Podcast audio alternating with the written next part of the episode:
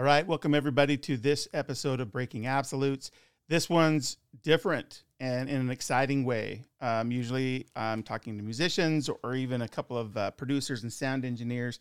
Today I'm going to talk to Stephanie Cabral, who is a rock and metal photographer. Um, I'll be honest, I, I wasn't familiar with Stephanie, at least at least as a name behind photos that I may have seen somewhere, uh, until a friend of mine, uh, Dagna Celestia, who um, um, actually plays in my band Symphony North, mentioned uh, Stephanie to me, and so and I'm if you've known me very long, you know that I'm I'm um, I'm passionate about imagery, uh, whether it's photography or illustration, and um, for a long time, I would every day I would look for new and unique imagery to post and talk about.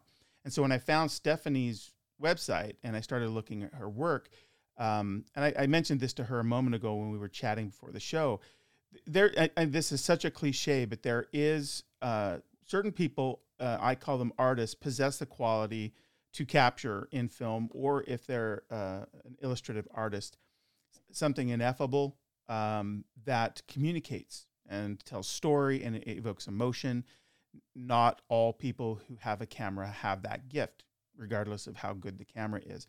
Stephanie has that. Like it, it, uh, it kind of screams out of her, um, out of her imagery. Uh, they're just so evocative. And so I was excited after looking at her work to get to talk to her. So we're going to bring her on and get to know Stephanie a little bit. Hello, Stephanie. What's up, Peter? Uh, hey, first, thanks for joining me. Um, it's exciting for me to get to, to, to talk to somebody who I mean, you're I can't even count the number of uh, musicians that are favorites of mine that you are um, I don't know uh, either must know or have have come to you specifically because of your work. It's really quite stunning. The coolest job on the planet, right? Yeah. Um, I was noticing though, before we jump um, right into the the actual stuff, I was looking at your LinkedIn page which you know I guess qualifies as trolling or st- stalking. I, that's not my intent. But you're not. This isn't the first music related thing you've done.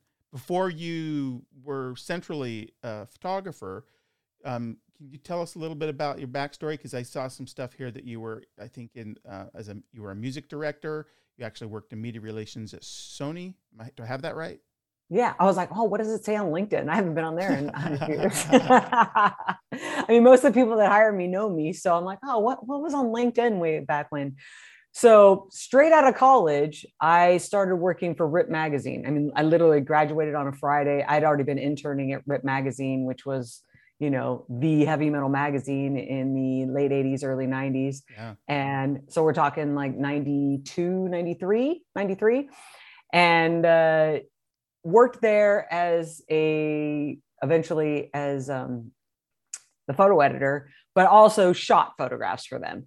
Okay. And so then after the magazine started to crumble and the bad years of the Seattle scene, sorry, nothing personal. Yeah. Um, I, I started working for Metal Blade Records and at, in PR. And then I worked at Sony Music in PR. And then from there, I worked at Yahoo Music um, as a music director. So, programming radio stations, photographing bands, um, hiring bands to play different Yahoo music events. Like way before Google, Yahoo was the only, you know, search engine. Yeah. Way back in the like, you know, 2000s. Oh, I totally remember it. Yeah. and uh, in around 2008, when, you know, Yahoo started to uh, take a back side or back way back seat to Google is when I went out on my own and just did photography 100% full time. I'd always done it on the side. I got my degree in photography. I have uh, an associate of arts degree in art photography. I have my bachelor's in photojournalism. So I've always been a photographer and something else because being 100% freelance is scary shit sometimes. Oh man, yeah. Oh, am I allowed to cuss? Oops. Yeah. Scary stuff. Oh, you can totally. You can. You can cuss. Yeah, that's right. It's um, freelance. Anything uh, carries with it its own uh, uncertainty and burden. Um, so kudos to you for uh, was the was the switch to full time because you were just beginning to gain so much traction with the side side gig, or was did the other stuff dry up and so you uh, it was a forcing function? No, I mean, I, I always felt like um, having a full time nine to five job with benefits and a 401k and all that stuff, like kind of fit my personality, but at the same time, it held me back creatively. Yeah. And w- once I was comfortable enough in my lifestyle where I could take a chance on making, you know, my first year as a freelancer, I probably only made $30,000. So, you know, that's, that was way less than I was making at any of those major corporations. Yeah. Um, so, so it was a little scary, but I had enough of a savings where I could build up my full-time photography career and let people know that I'm not just available on weekends and nights, I'm available 24 seven. So that, that grew pretty quickly because um, everybody kind of already knew who I was in the music industry, at least in LA from the companies I had worked with. Right. Okay. Well, that's, I mean, but, but from the beginning, photography was a passion and something that you'd actually studied kind of formally. Um, and it grew into the central thing that you do. Um, i want to switch now over to, uh, let's actually start looking at some of the photography. And you've got, um, like, we'll pause right here. What's uh, while you're you're you're known as a, a, rock and metal photographer, it's not all you do, act, right? Correct. I mean, you know, I'll shoot anything for the right price. Um, I do prefer, you know, if if I'm going to do a budget shoot, it better be a band I love or adore or friends. But you know, for example, uh, I shot a lot for Yahoo when I was employed there. And then even after, they hired me as a freelance photographer for years after I, I left Yahoo. Yeah. So, for example, Common was a Yahoo artist. So I did a session with Common, same thing with um, Hugh Laurie. Uh, but I was a huge house fan. So, you know, getting to yeah. do actors. Uh, I have like Wayne Gretzky on my site. Um, I did him for a Skechers ad. Uh, because I knew somebody at Skechers. You know, it's always it's always relationships. I was with Adele in the studio because I was friends with the people at Sony Music from my time at working there, and she was a young artist. They wanted me to capture some photos of her in the studio when she was doing the 21 record. Yeah. So, but then there's people like Sacred Reich, what you're showing right now, who I've known Phil for 20, probably 25 years and adore. And, you know, he had me come out to Phoenix to do three different photo shoots with uh, Sacred Reich for this last record. Yeah. Well, um, I just want to look at this and we can stop and, and um, you can talk to me about it. But is it, is it, it, there's further down, we'll get into some of your live photography.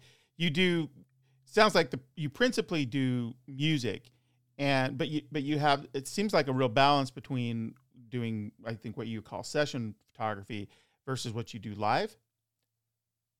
So I would say most people who get in photography start, uh, especially music photography, start off live because yeah. it's easier. You're just pushing the button, capturing the scene.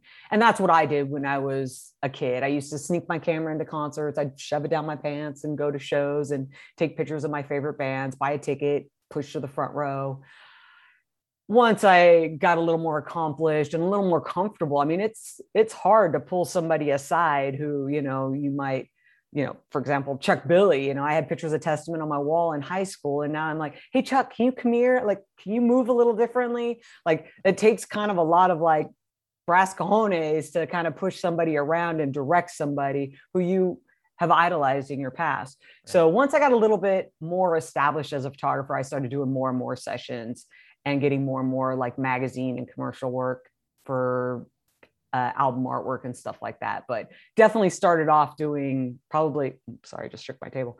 Uh, starting off doing probably 90% live. And then the few sessions I did do were friends that had no budget that were like, hey, like one of my first sessions was with Lizzie Borden. And it was like, oh, wow. hey, can you do a session? I was still in college and we set up like a whole photo lab at at, at my uh, dorm and and did a photo shoot in the living room and printed everything in a lab set up in the bathroom and did it kind of all DIY and that's over 30 years and I still did his last photo shoot for his last album. Well, here's a question for you. When you I there's a lot of these we'll look at that are the the in the session work that are are um, they seem considered. Like it, there's a, a composition I'm wondering, is this um, how much of this is like you coming with creative thought around how to you know evoke the image of the band or the feeling of the record or whatever versus um, them sort of editorializing for you what it should be? Or is it some sort of mix of both I would like for it to be a mix of both. I always try and get a vibe or a feeling from the artist. Like what what do you want to what what what ideas do you have? Do you have any ideas? Do you want a, you know, evil look? Do you want a, you know, poppy look, a colorful look? And I've had a wide range of spectrum, uh, wide range of ideas. Um, Overkill's just do what you do. And they were stoked with all the images. They had a couple of images of God, I think it was the Ramones that they gave me as an example of like the Ramones walking down the street. And we kind of mimicked that a little bit. And they ended up loving that image. Uh, it was different than this one. This one was later on at night under a bridge. I was like crawling in pigeon poop and didn't even realize what it was at the time. Um, but like I use Joey Vera as a good example from Armored Saint because Joey always comes with a big variety and a big idea. And usually it's like, shoot, can I actually do his idea? Um, like we did a, a it, it's at the very bottom, but we did a Hartke ad with Joey Vera where he wanted to be a zombie coming out of the ground. And we had his amps set up to look like a tombstone. And it was like fog and all this other stuff. And it was like, well, can we do this? I dug a hole in my backyard and we kind of did it very DIY style. Like, you know, a lot of this stuff was way before Photoshop, like the Type O Negative photo you're showing there, like way before Photoshop. That was Pete's idea. So, for example, he wanted to do with this moon bathing shot. That was totally his idea. Um, and back to Joey. Joey and I work well together because he comes up with this crazy idea. And then how I execute it usually isn't 100% what he had in his mind, but he usually ends up liking it more. So how's that? No, that's good. I mean, I guess it stands to reason that you know each each band the, the approach is going to change. Um, how how much um, do you have situations where the label has input to this in any in any way, or or is this uh, something that you and the band are able to conceive, and then it becomes part of the you know the the cycle? Sometimes the label will give me direction especially if it's more of a crossover artist. For example, I do a lot of shoots for Metal Blade Records. They have an artist that isn't so metal. They might say, hey, try and push them a little bit more in the direction of looking a little bit more metal. Or if like a band is known for always wearing their own band t-shirts and the label would be like try and get them not to wear the same t-shirts or yeah. you know can you make the fat guy not look so fat I mean, it, it's usually pretty minor coming from the label. It's more the artist. And then, you know, I always want to make them look the best they can. Um, the collaborative, the Type O Negative photo was just reminding me like one of my more recent shoots was a band called Witherfall. And it's probably two or three past this, but they were huge Type O Negative fans. And the singer came to me and said, I'm kind of thinking of like an October Rust photo shoot. And um, all these photos make me laugh because I can think of everyone. But we'll go back. anyways, they were, they were thinking, you know, October Rust, Type O Negative. I mean, that record's got to be 20 plus years old at this point. Uh, but their record was Autumn's Curse. So they wanted it more like autumn colors instead of like the green and stuff like that. So it was a very high contrast photo shoot, but it was also 106 and in the middle of summer. So I went to get the leaves and stuff. I went to a craft store. I bought fake foil, foliage, yeah. uh, fake fake leaves, and then we lit them with like orange and red lights and made them kind of look, um, you know, like a an autumn kind of vibe. And I don't know if anybody would put two and two together. Was that the last photo? Uh, that it was. Sorry, I'm still building my website, so to direct you on it, I'm I'm a little. No, that's no sweat. We'll we'll we'll move around. That's an Armored Saint photo shoot that Joey had the idea for, where he wanted the table to glow. And I actually built that table with a light underneath it to make it glow from underneath. I, I, so. The reason I stopped here is because this was clearly an idea. Uh, you didn't arrive and and just shoot because there was a glowing table. Absolutely. That this again was was Joey Vera wanting a very like Mad Max old Western kind of vibe. Yeah. Lots of the extras in the background were all friends, uh, spouses, and stuff like that. You know, the table, like I said, I built, and uh, but you know, then you have somebody like Dee Snider. He's like, just take just take a couple cool photos of me. I just need something real quick for my new record. And I was like, well, I love the glasses. Let's, you know, let's reflect those hands in those glasses. And that's, I think, the header for his website. And Yeah, that's a great image. Like it, you, you kind of stare at it for a minute and, and new little things pop out to you. I mean, I was stepping on a step stool and I noticed you could see I had like a skull t-shirt on or something, and I could see my shirt in his glasses. And I was like, oh, we need to reflect something else other than me in those glasses to Yeah. kind of give that dimension. Well, I mean, he uh, he's such a character. Like you do, you don't you can just take a picture like this and it's it says everything about Dee you need it to say.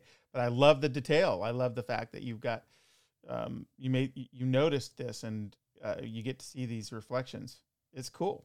Um, I mean, a lot of photographers they capture what they see, you know, like shooting live, you capture what you see. right? The other aspect, especially with session work, is you have to create something that's not seen. For example, this photo of Dave Grohl, Corey Taylor, and Scott Ian was backstage um, at the Dime Bash charity event that they do every NAMM show usually. And Dave Grohl was doing his barbecue. And God, I, I think this was for Kerrang! And basically, it was just like I set up a blue light behind Dave because I wanted some depth. I just didn't want it to be a black background, but at the same time, I didn't want to distract from the three characters up front. Yeah. And I wanted to light the meat and everything. So, like on location, but still trying to do a session. So, kind of create something that, you know, somebody with a point and shoot isn't going to get. Yeah. Yeah. As a side note, it's it's um, become interesting to me to find out how many rock and metal um, musicians are such avid grillers. Oh, he, I think he cares more about grilling than anything else guitar, drums, music. Like, that's definitely his passion. Yeah. I had the same conversation with John Petrucci. He's like a, a huge griller now. Um,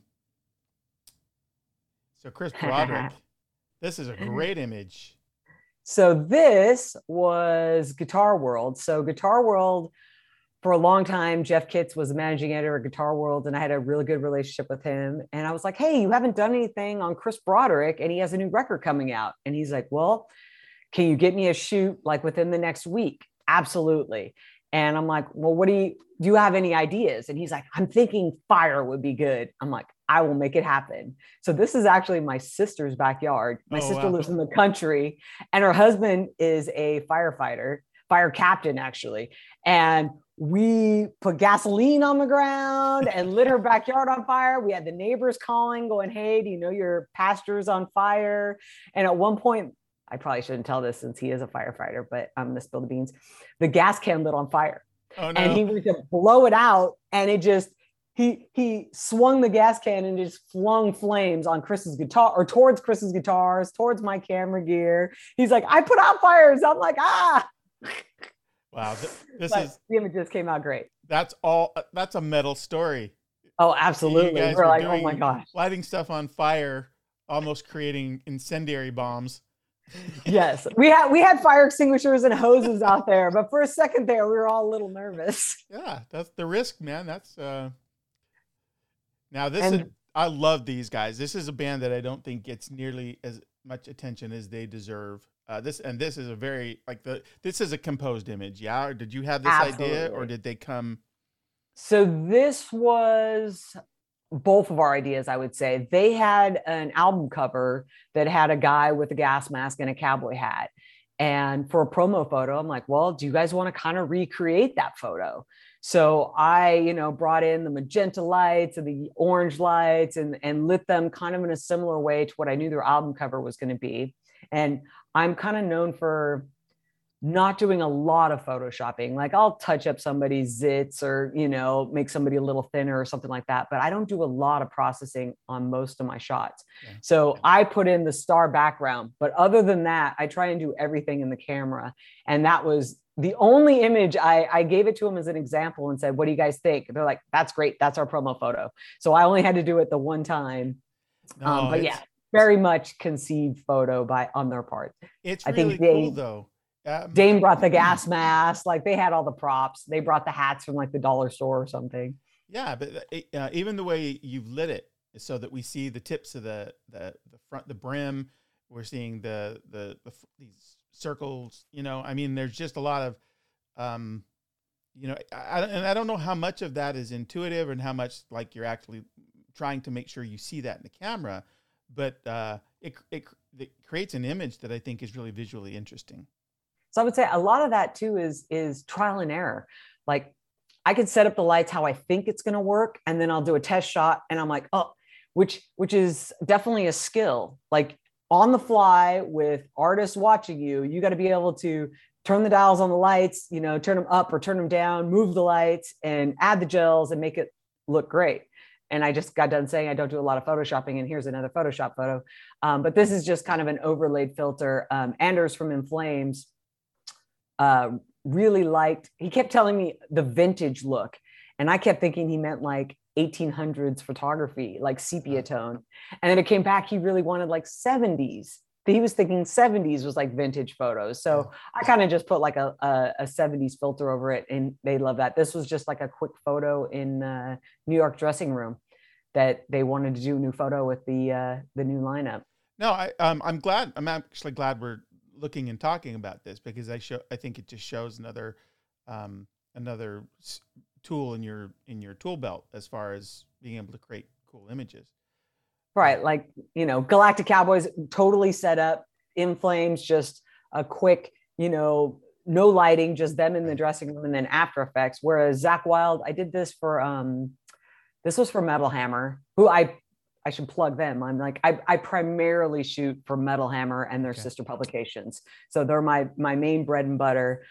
Of course, I shoot for whoever wants to hire me, but this was a Metal Hammer shoot. They sent me to Zakk Wylde's house, which is crazy in itself and impossible to find. And there's no cell service and no GPS that goes to his house.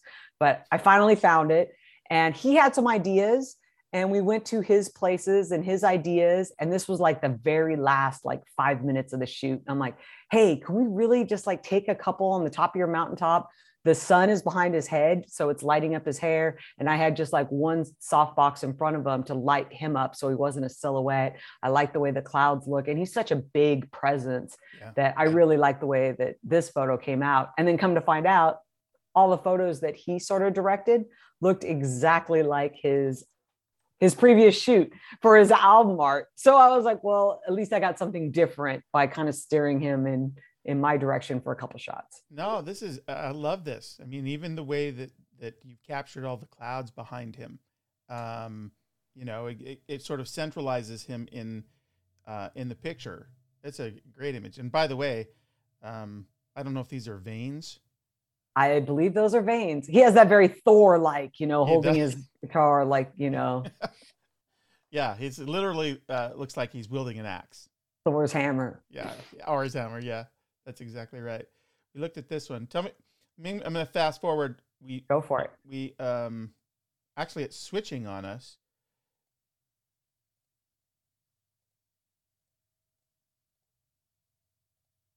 Well, there was okay, here we are. Now I'm going forward. Um, One of my favorite shoots, Alice Cooper. Oh my gosh, yeah. Are those stilettos? What's what's he holding? The throwing knives. So again, this was another Metal Hammer feature. They used to do a a piece called the Houses of the Unholy, which is uh, musicians and their other hobbies. So, for ah. example, Alice Cooper would warm up for a show by throwing knives at a target. So we got him backstage throwing knives, and then he posed for right before he went on stage because he was makeup ready. So I think I was able to get off six shots before he went out on stage. So it was like management's like, you better be ready because you're not going to have a lot of time. So I had the writer from Metal Hammer stand in, took a bunch of photos of him. I had it exactly how I wanted this was the Type O Negative shot I was talking about. So I had him exactly like I wanted. So literally he came in, it was bang, bang, bang. And then they're like, okay, you're done. So luckily I got, I got the shot. You know, the other thing that's uh, occurring to me as I hear you tell all this backstory is you're getting this window into, um, into, into this world, um, that probably isn't widely reported or known. I, I had, I, I feel like I know Alice Cooper pretty well, but I never knew he threw throwing knives to, to like work himself up for a show. Right? Exactly. How cool. Uh, there's Chris Cornell. He's from my neck of the woods. That was a Yahoo shoot, uh, most definitely. And we were actually back by like a garbage dumpster. And uh, this was still on slide film. So what I did with this is I uh, I had like a just like a flash on the camera with a cable. So I kind of you know generic kind of studio lighting, but that way I could blow out the background. And I wanted this kind of high contrast image on him. Yeah. And it definitely works on him. I've had other artists tell me, "Can you make me look like Chris Cornell?" No. No. yeah. He has some natural genes that worked in his favor. Yes, he did. Yes, he did. Here's this image you were telling us about. That was the Witherfall image where, yeah, they definitely, the, the singer Joseph uh, wanted to have that Type O Negative feel without being a total ripoff. But I was a huge Type O Negative fan. And so I knew exactly what he meant. So. Yeah.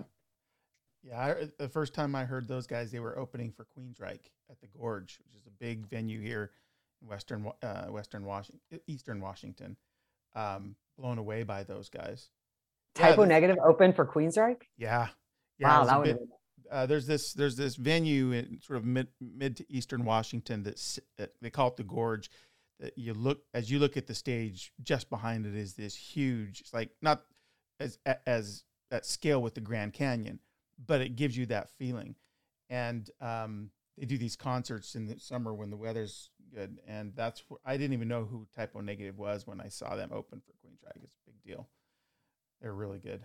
That's awesome. Oh man, Michael Schenker. so I had these two together because I kind of both give them gave them that like cross process treatment. Um, Michael Schenker, legend, a little on the older side of some of the musicians I shoot. Sure. So I wanted to, you know, give it a little bit of a treatment just to hide any, you know, little blemishes that might show. Sure. Um, but it works. It works really well with clouds. So Sacred Reich. Um, this was this was the last shoot I did with Jason Rainey before he passed away. Um, and then Michael, and, and you got the cool clouds behind them, and then with uh, Michael Schenker. Yeah, I get the call like, um, would you be interested in shooting this artist? His name is Michael Schenker. He's known for, and I'm like, you can stop right there. I know who Michael Schenker is. that's that's the kind of photographer you want. Um, right. There's a lot of good photographers, but you want someone both with the ability. But I think having the working knowledge of the genre has to be just a huge, huge plus for any any band that wants to have you work with. Them. And I'm pretty sure the person started saying like he was in the Scorpions. I was like, like 40 years ago. Like, come on. That's someone who doesn't know, but they're re- like reading the bio right or Wikipedia. Yeah, yeah, exactly. yeah, yeah. That's so funny. So this was another Metal Hammer shoot, uh, Five Finger Death Punch. This was in the uh, Milwaukee. What's that place called? The Rave, I think. The Rave um, Eagles Ballroom. I think it's both names. It's like a big building, but there's an underground swimming pool. And even though you can't really see the swimming pool, I know it's there. So I had all my portable lighting. So I had like a red gel, um, like behind them and up on the ceiling to kind of give a little bit of depth. And I had a pretty wide angle lens. So when they're looking into the camera, it gives you that kind of, you know, distorted look. But uh, I always loved this shot. And it was, again, it was, I probably had 10 minutes with the band before they were getting ready to go on stage. Yeah. Is it, uh, is it often like that where, where like it's, they're scheduled so tightly that you have to slip in or is that rare? So I would say it depends on what it's for. If, if it's a magazine feature, a lot of times the artist has, Hey, you can, you know, writer can get a half an hour with the band at sound check, photographer gets 10 minutes before they go on stage so they all look nice.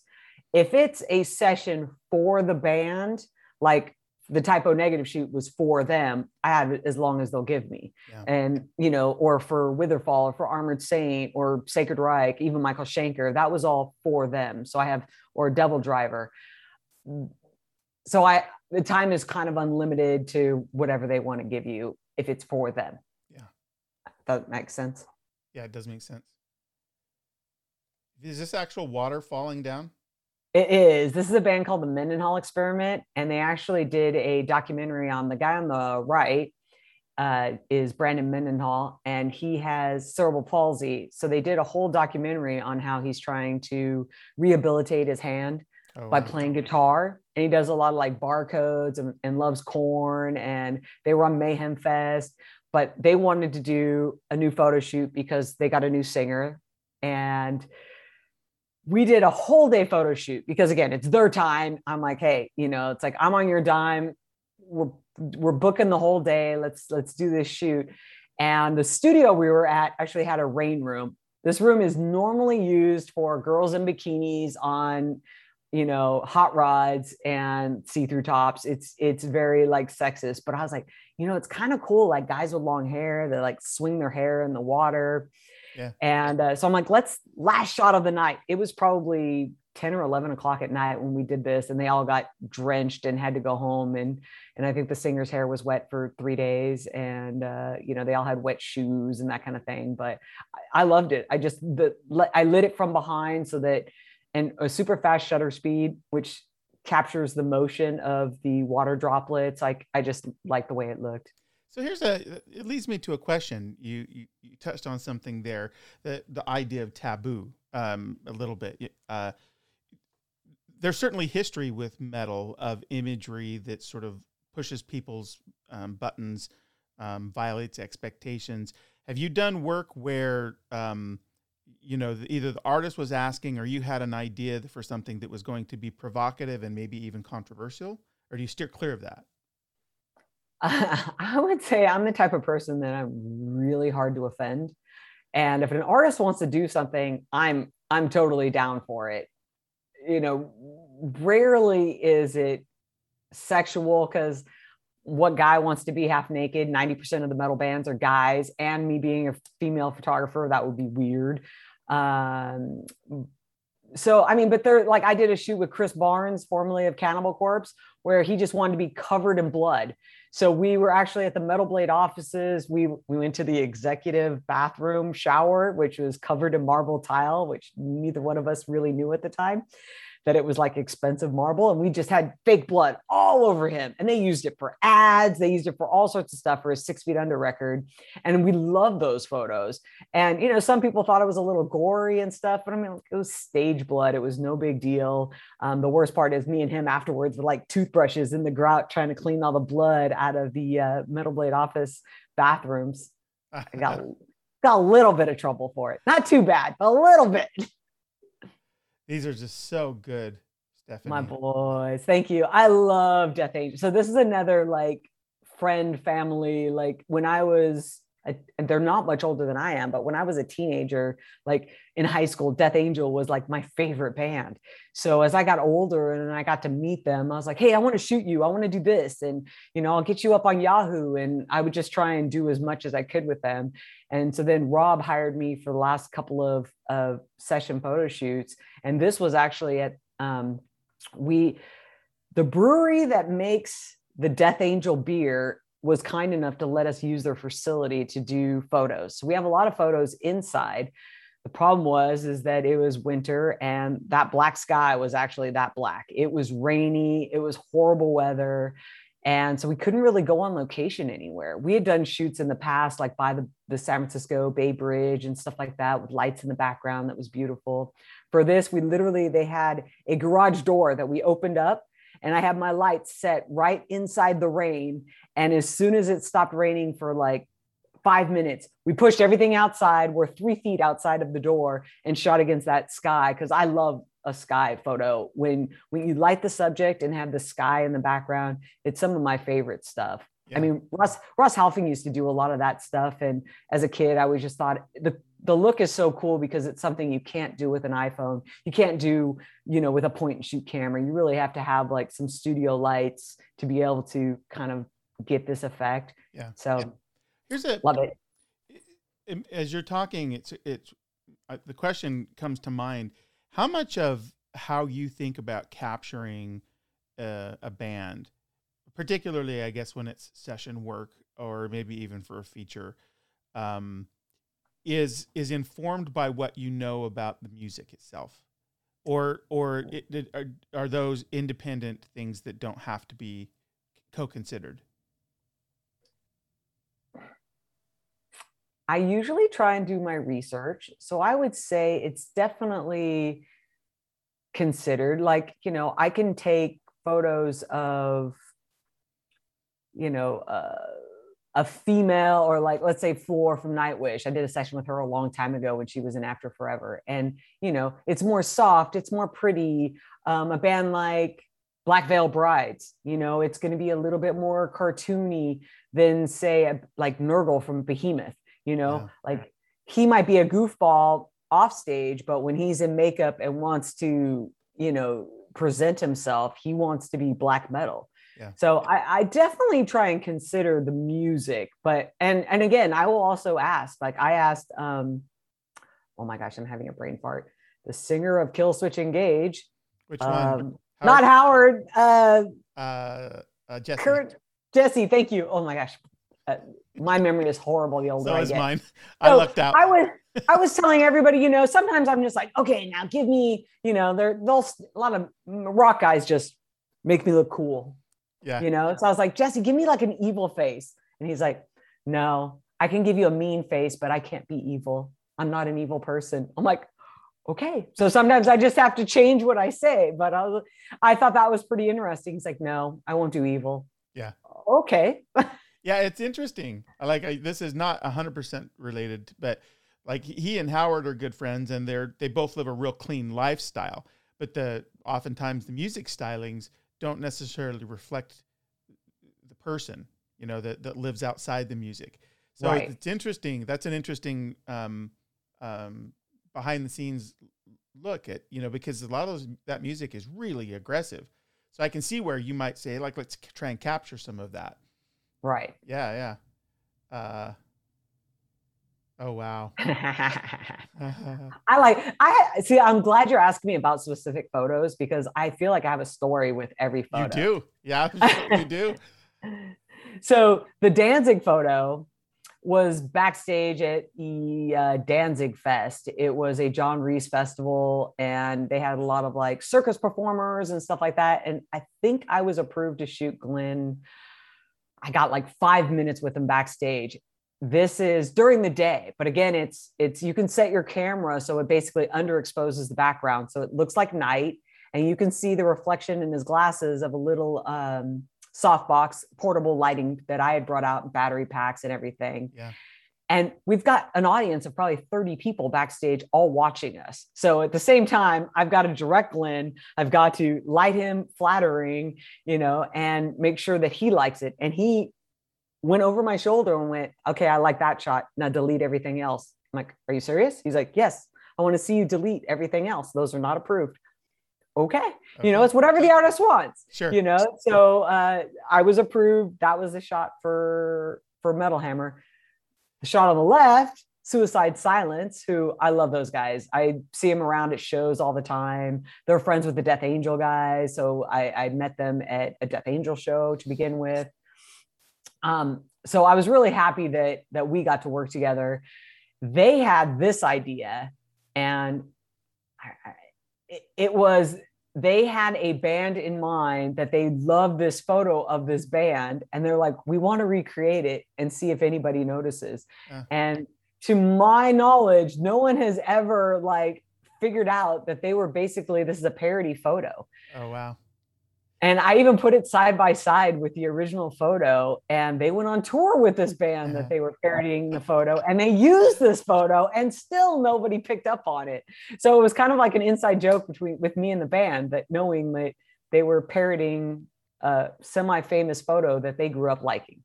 So here, um, based on that that last um, sto- backstory you told us, it makes me wonder. Uh, and I don't want to overgeneralize, but do you it, it, do you find with a lot of the rock and metal artists um, that they're less concerned with sort of um, managing the the image and they're a little bit more carefree, or it is in most cases they really do want to um, have certainty around what they what how they're being depicted. It's case by case. It's Some people don't care and other people are very particular. Usually it's the younger and the better looking the artist, the less they care.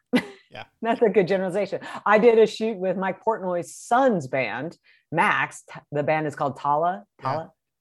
Yeah. And they're all young kids. They I gave them all the photos and they didn't even have me touch up one single thing. And uh, that almost never happens. I was like, oh, I love shooting 20 year olds.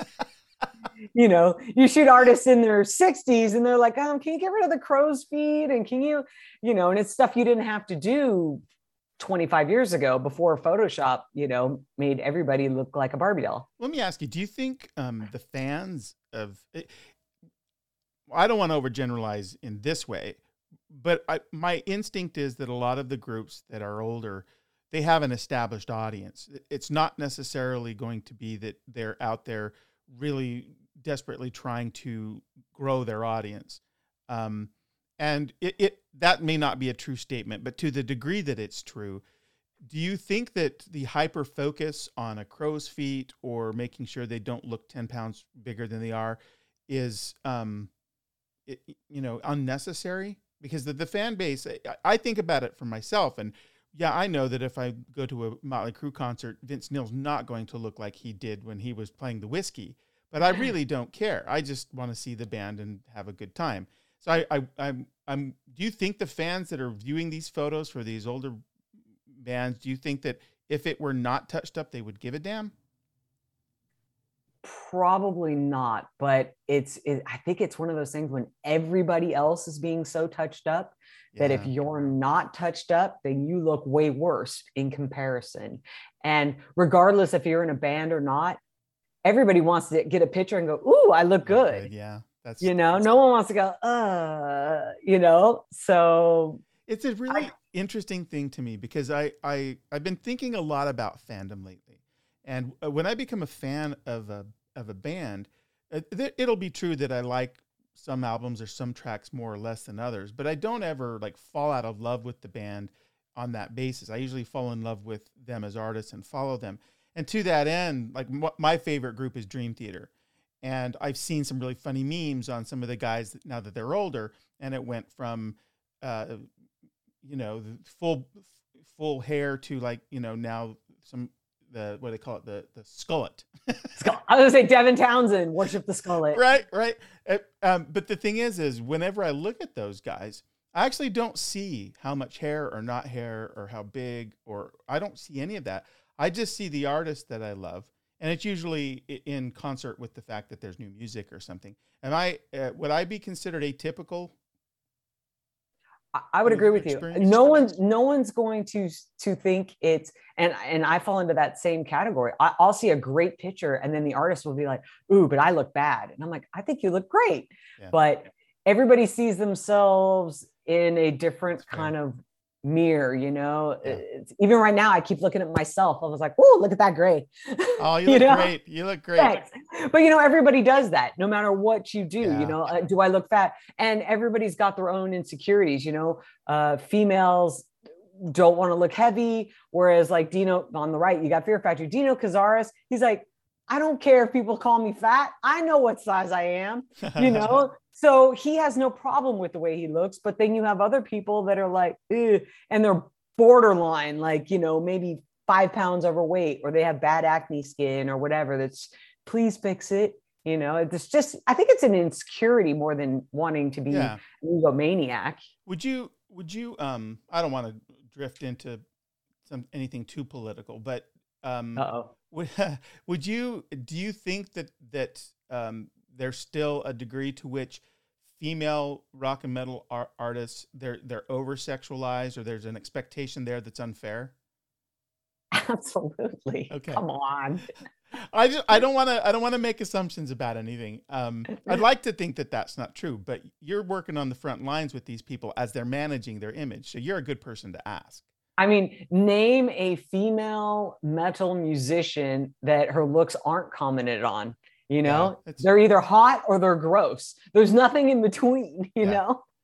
yeah. And I won't name names because they, that would be indiscreet, but there are, I can think of some, some female vocalists in rock and metal who are, um, they're not 20 somethings.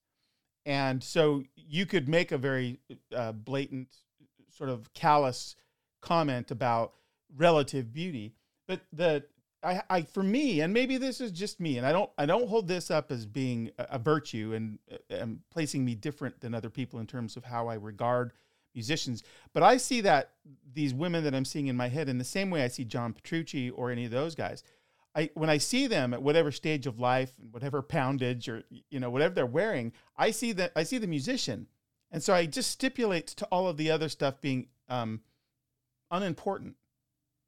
Um, well, that's very big of you. My view is, and I'm I'm very cynical. My view is when I when I was young, there was pretty much two metal females, and it was Doro and it was Lita Ford, and it yeah. was always who's hotter you know oh, okay. and and and now you have a variety but even if you look at a band like say heart you know ann wilson how many times does she have to hear how fat she is doesn't matter how incredible her voice is yeah. she's always going to hear she's fat right um we got to change that I, I, like i don't want I, I hate to get on a soapbox here but i i trained with the same vocal trainer that ann trained with and um so i i grew up sort of just absolutely in adoration of her gift as a as a singer. I could give a damn about the rest of it. Um, uh, and and but and having said ha, that's true. And having said that, I get it. You know, and and bands have image, and it's cool to look cool, um, and and do all of those things. But that ought to be part of the the fun for us. That that if someone like you can capture someone looking cool or doing something interesting or artistic or crazy, um, without there needing to be cynicism about it. Um, I'm sa- it saddens me to hear that that's as big a thing as it sounds like it still is. I mean, maybe I'm jaded, but I would definitely think, I mean, the majority of the females I can think of are fairly attractive and they put that forward. I mean, use what you got, right? Yeah. I mean, Pete Steele, Type O Negative, he was on the cover of Play, Play, Playboy, Playgirl, Playgirl, because he worked out and he was six six and he was like, you know, male specimen in the same way that, you know, Revolver always did the hottest chicks in metal, yeah. which sounds disgusting, but I'm sure it was their biggest selling, you know, issue because 95% of the metal audience is horny teenage boys, you know? so, so, you know, of course, are you, are you going to have, you know, a, a female who is attractive, not present herself in an attractive way? Yeah. No, use yeah. what you got. I, I, guess maybe, maybe I didn't say it well enough. Maybe, maybe oh. what I'm thinking is that um, part of what makes these women and these guys who are doing this sexy is um, not all about the looks like part of what I, I, and I've heard some women say this. Part of what attracts some women to uh, some of the the artists isn't like how attractive they are. Because let's be honest, there's plenty of metal guys who are not. They don't resemble like platonic pulchritude. uh, uh, but what attracts them is the talent and the and the artistry and that sort of thing. For me, the, the same holds true as I as I regard women that are in metal. So uh, you know, um, sometimes that's the first thing I see. And uh, but I but I'm, then my my deeper question, or maybe my shallower question, is: Is it okay? Do we? Is it like it's rock and roll? It's metal. Part of it is about appearance and image. Is it okay that that some of this be sexy for sexy sake? I say use what you got. Yeah. So if you have, you know, a hot alt rock female in in the front end of your band, use her. You know, if you're metro girly looking black veil brides and use it. I mean, like, you know, if you're just talented or if you've got great biceps, use, use them, yeah. you know? Yeah. whatever, guess, whatever puts the best foot forward. I guess anything that, that, um, anything that can potentially give someone a reason to listen to your music, you know, if, if the argument is, is that ultimately these folks, like I remember listening to Bobby Dall say one time, like we never wanted to be musicians, we just want to be rock stars. Right. Um, and so there's that thing. There's there's some people who they just want to, and that's fine. That's a that's a thing.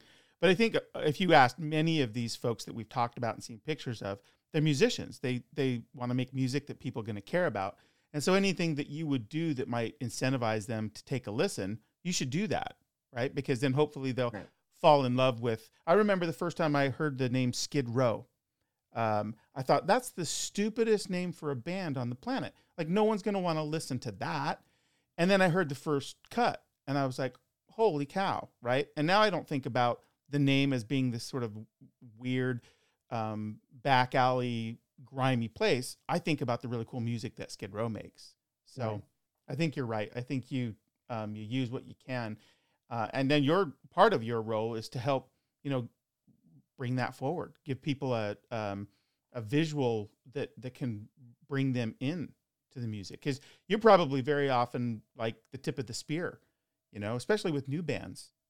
I would say. I mean, a lot of people judge a book by a cover. So if they're glancing through a magazine and they're like, "Oh, that band looks kind of cool," you know, "Ooh, what's that?" You know, I'll, i I want to check that out. Absolutely. Or, you know, you can instantly look at a band and say, "Oh, they're death metal," or "They're black metal," or you know, obviously John Five is a guitar player because he's got the you know lava lamp guitar right there. Yeah. Well, I remember, like, I'm I'm old enough to remember when the central way that we got images from folks like you was in magazines, and um, so we'd rush to to get the newest so that we could kind of look, and and a lot of it was performance shots, and I loved those. I loved nothing right. better than to see Geoff Tate caught mid scream and to see what he looked like as he was giving everything to that that note. I, you know, I and I'm not the only person like that.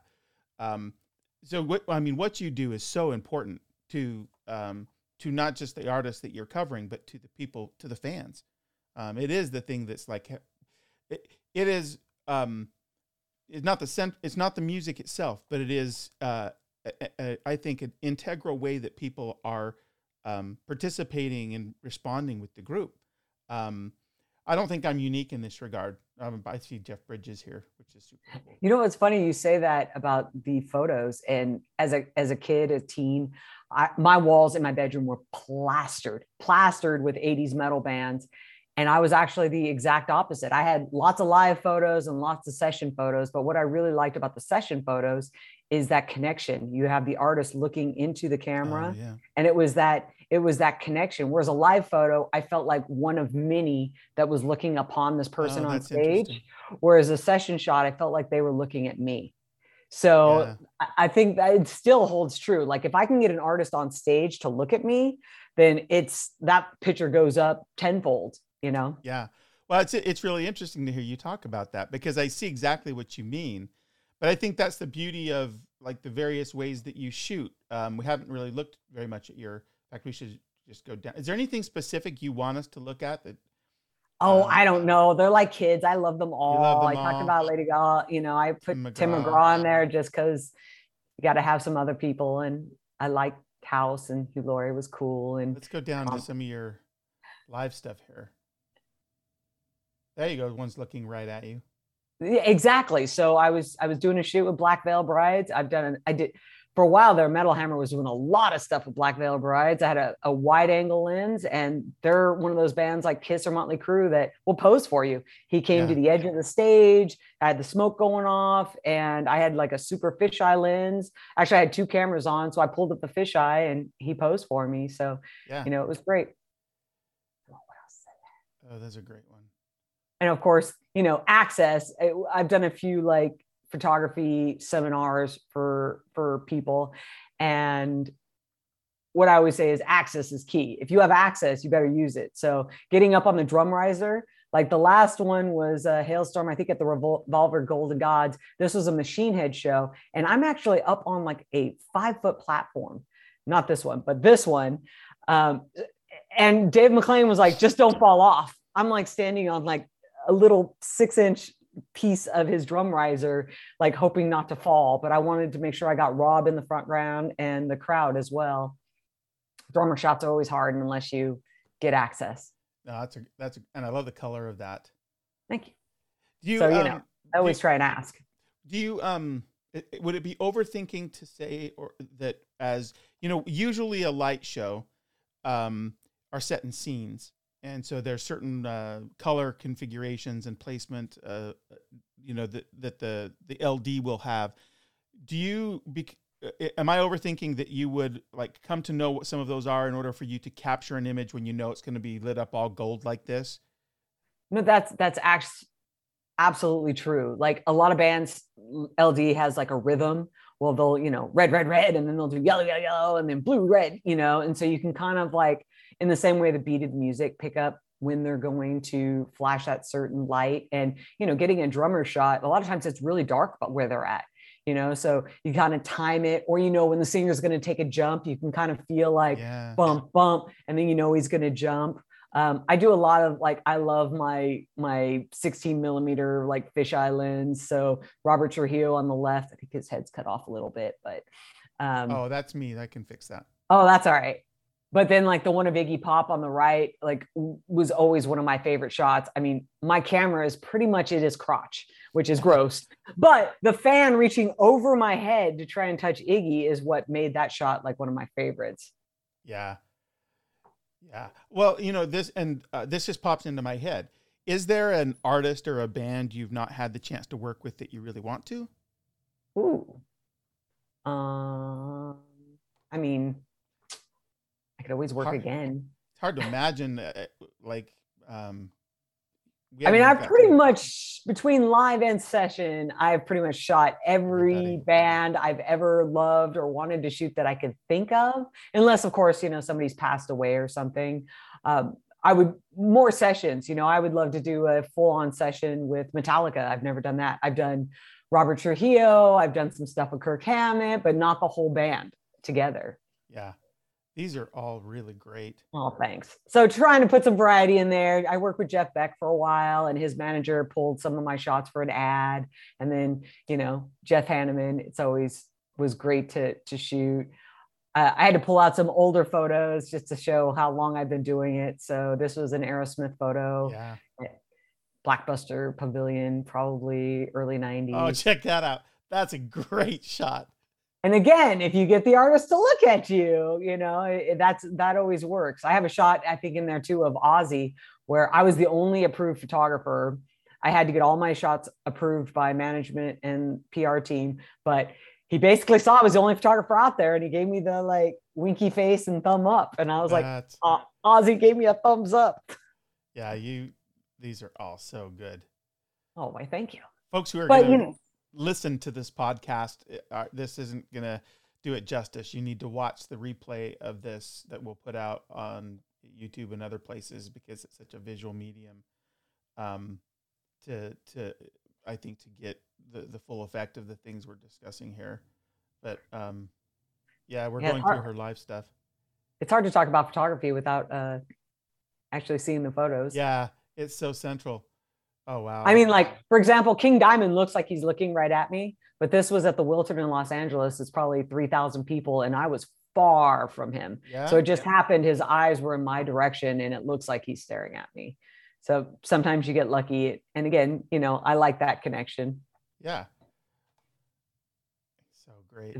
Always try and shoot the drummer. um, yeah, I uh, I have a thing with drummers. All of my worst scarring as a musician are a consequence of drummers. I think there was even a band that did a song like "No one ever photographs the drummer." So I mean, I, I, always tell people like get the drummer because that's the one shot that no one ever gets. Yeah. So I always try and you know if I have decent access at a show, I always ask if I can go behind the kit, even if it's just for one song, to get yeah. a couple of shots of them. Yeah, this is a great shot of Ozzy. Why? Thank you. Yeah, that's that's quintessential Ozzy right there think that's Black Sabbath, but you know. Yeah, yeah, yeah. Oh, what a oh. fun shot.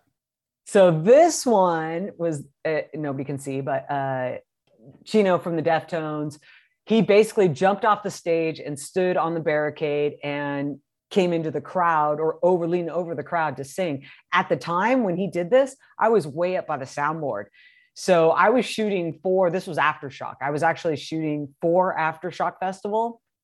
And as soon as I saw Chino jump off the stage, I go running as fast as I can. It was probably 50 yards to try and get this shot because I, I had an all access pass. I was allowed to shoot it, but you know, it's how long is he going to be there for? Is it going to be five seconds, two seconds, 10 seconds? So I was able to like jump up and be right next to him and get like the whole crowd and him. And, and this was, I think, used in like a, a newspaper used it for uh, a cover like a mag it was like an entertainment magazine used it as a cover for the aftershock show it's cool the lines because you're kind of at an angle the the crowd enthusiasm his expression that's just That's a great But- shot.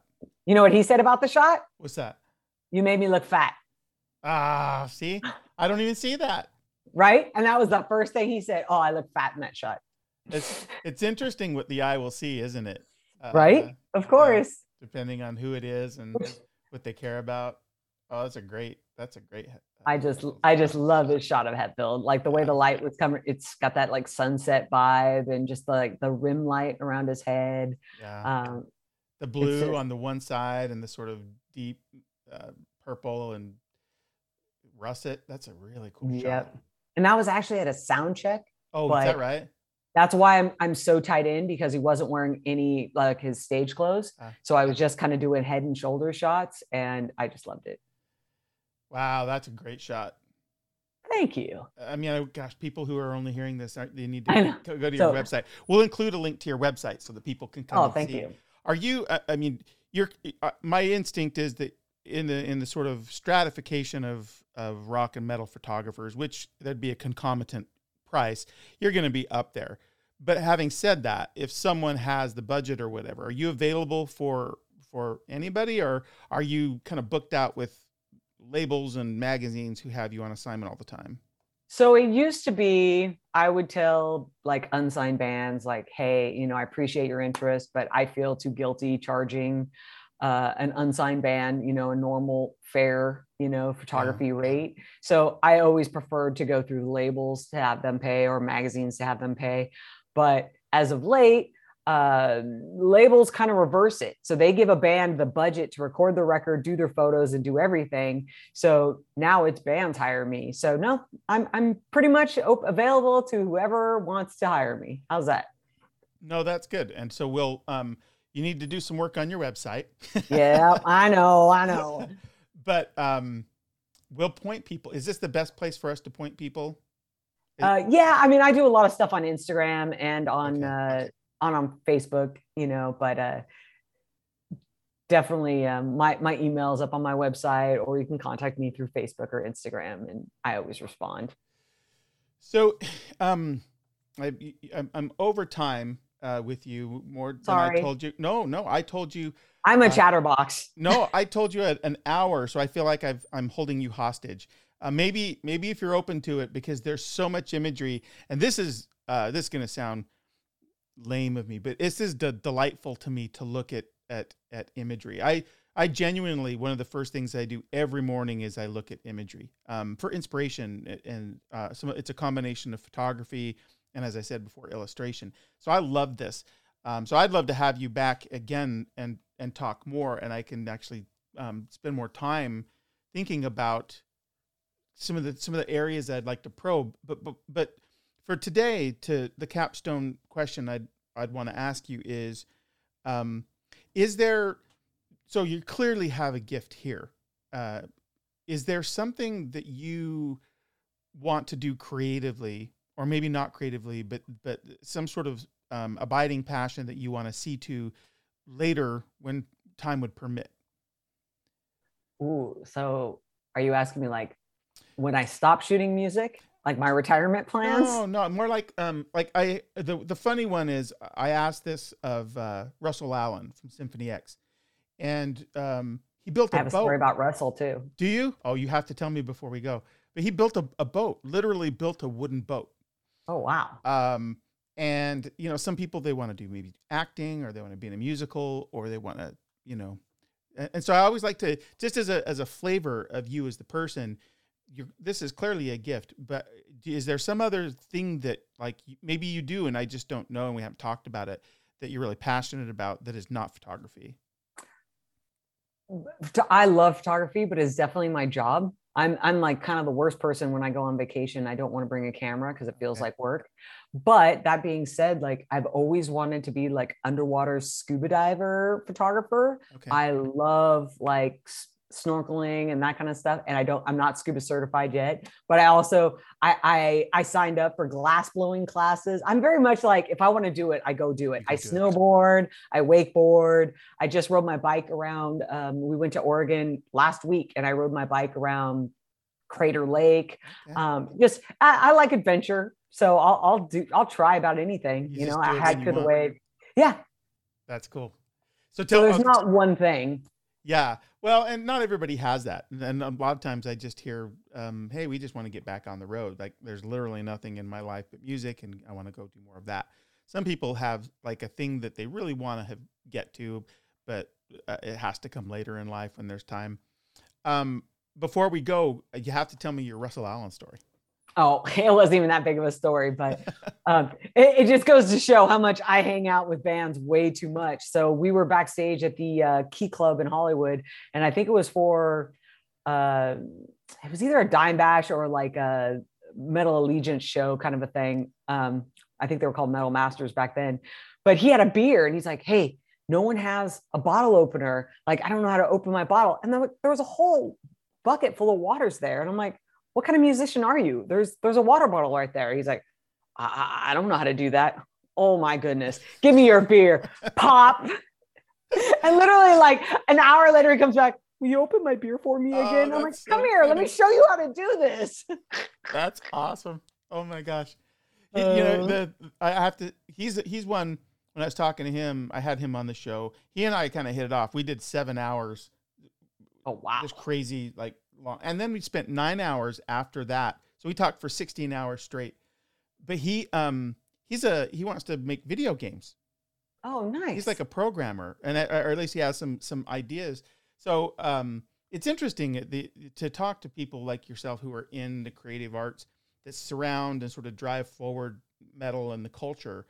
Um, for me, so I'm really grateful to you too that you spent some time. And if you're open to it, I would uh, like to have you back and go deeper. I'll spend some more time going through your your portfolio, and I, what I would maybe do if again if you're open to it is I'd select a bunch of photos that um, really you know like pop out at me and ask you to go deeper on them.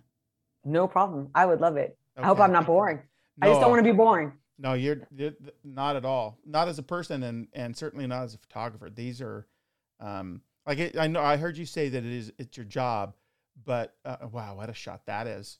That was great. Crowd sur- If you guys are, are, are seeing this, it's a crowd a guy in a wheelchair crowd surfing. How awesome! That was at the bit that was at the big four in New York, and I was shooting for Revolver and for Guitar World. And the editor or one of the execs at Revolver came up to me. He's like, best shot you've ever taken. I'm like, really? Not a musician, the guy in the wheelchair. But again, it's that eye contact. He just happened to look my way. There was probably 20 or 40 photographers for the big four in New York. And I just happened to get him looking at me. So it it was timing and worked out great. You know what? Uh, This is a good one to end this conversation on, and then I'll I'll connect with you offline for uh, a follow up. But what I Okay. love about this image is um, that it celebrates, I think, what's best about metal culture. Absolutely. Right? This this guy who loves the music clearly he has this particular challenge, but all of the people who want to participate and and um, and support him in that are helping this dude crowd surf. That's a it's an inspiring shot. Like to not to lapse modeling, but in addition to being cool, and that you captured the moment where we see this guy's eyes just up above uh, over the top of his wheelchair wheel. Um, it also there's like a there's a metal um you know, Family. It's our metal that's family. exactly right. That's exactly right. Yeah, I love this picture. I may, uh, uh, yeah, I may have to. We'll um, we'll get a link, and I may put a uh, a deep link directly to this particular photo. I think this is really really inspiring. Well, thank you. Okay. Um, well, so um, I'm going to let you go, but I am going to send you an offline note so that we can connect uh, and we'll go deeper. Uh, but for folks, this is Stephanie Cabral. She is um, very accomplished photographer. Her work, um, we've explored a bunch of it here, but not uh, just a sliver. Um, uh, really like doing such a great service to these this music and i don't mean to sound too high-minded about it because the, the, the images themselves are thrilling and awesome and funny and all of those sorts of things but like you have to have someone who's who has this sort of gift to, to be able to, to deliver this and so i'm so happy to have made your acquaintance Here's here's as well. Thanks, Peter. I appreciate that. all right i'm going to stick on the line i want to say a personal goodbye i'll play the outro for the folks that are with us on the stream here and then we'll go from there Thanks. Okay. Bye bye. Bye.